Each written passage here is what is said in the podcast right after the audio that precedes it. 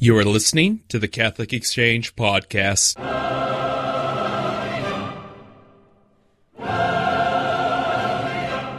Hello and welcome to this, the Catholic Exchange Podcast. This is Michael Lichens with you once more on this, the feast of Saint Rita, the patron saint of impossible causes, also the patron saint of baseball, which in my mind means she's probably the patron saint of the Chicago Cubs. Sorry. But today I want to bring you an article from Mike Aquilina. He's an award-winning author. He's written more than 40 books on history, doctrine. He's recorded documentaries. He's been a frequent guest on EWTN on Catholic radio. And he's here with us at Catholic Exchange. If you can think of it, Mike has probably written about it somewhere.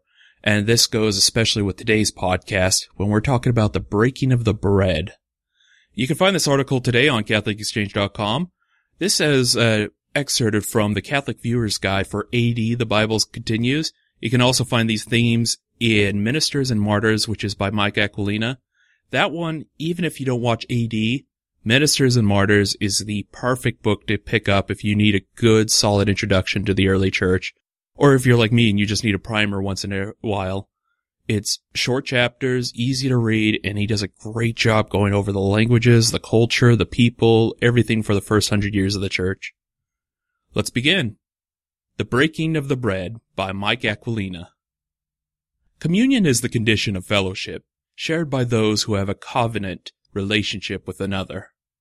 In Hebrew, the word for this bond is chaburah. In Greek, it is koinonia. Communion is a kind of friendship, but it is more than that. It is more like a family bond, and both Hebrew and Greek usage at the time of the apostles suggested a religious dimension to that bond. The word chaburah describes a group of friends who gathered for religious discussion and common prayer. They met weekly on the eve of the Sabbath and the eve of the holy days for a formal meal. A communion is something more than a community. It is closer knit, gathered for the most important purpose on earth as well as the most festive. It is defined by a common meal and a sacred conversation. For the Jews of Jesus' time, such a meal renewed their most basic identity, as Israel, as God's chosen people. Although the Jews shared a covenant with God, they dared not go the extra step and call it a communion. Yet for Christians, God's incarnation changed the term of the divine human relationship. God had made a new covenant in the blood of Christ, and he had done so at the Chaburah meal. That's in Luke 22:20. At that meal, Jesus, God incarnate, declared his disciples to be no longer slaves, but friends. John 15:15. Jesus sanctified them through his blood. The shared blood of Jesus made it possible for his disciples to enter the sanctuary and enjoy communion with God, as St. Paul said in Hebrews 10:19.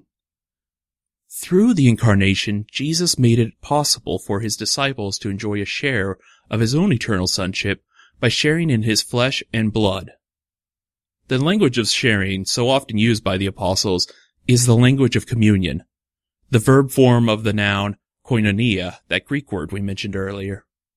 The Acts of the Apostles presents the church as such a commission, and they devoted themselves to the apostles' teaching and fellowship, koinonia, to the breaking of bread and the prayers, and that's in Acts 2:42. The breaking of bread was ever afterward the sign of the church's fellowship and of communion with God. God had drawn his people collectively into fellowship with him.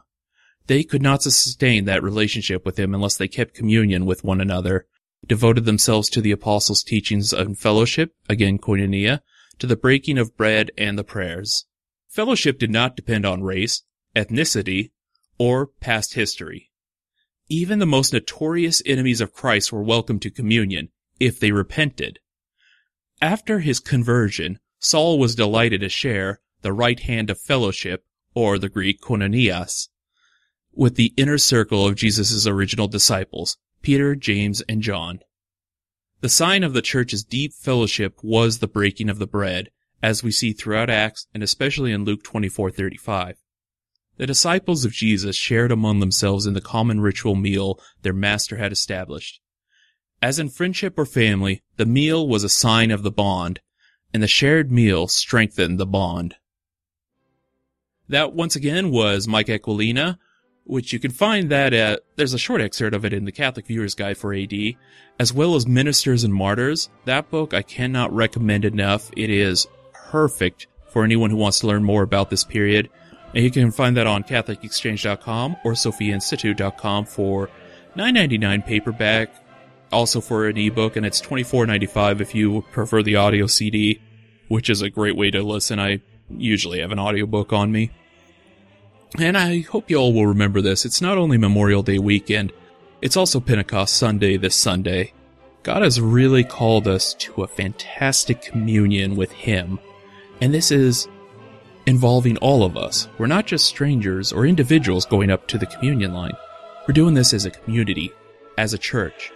This is why we can refer to ourselves as Christians, that we have our brothers and our sisters, and we use that word not very lightly. We might use it so often that we forget what it means, but you all are my brothers and sisters, and I believe that. We might fight, well, we might steal each other's stuff, but we are brothers and sisters through this all.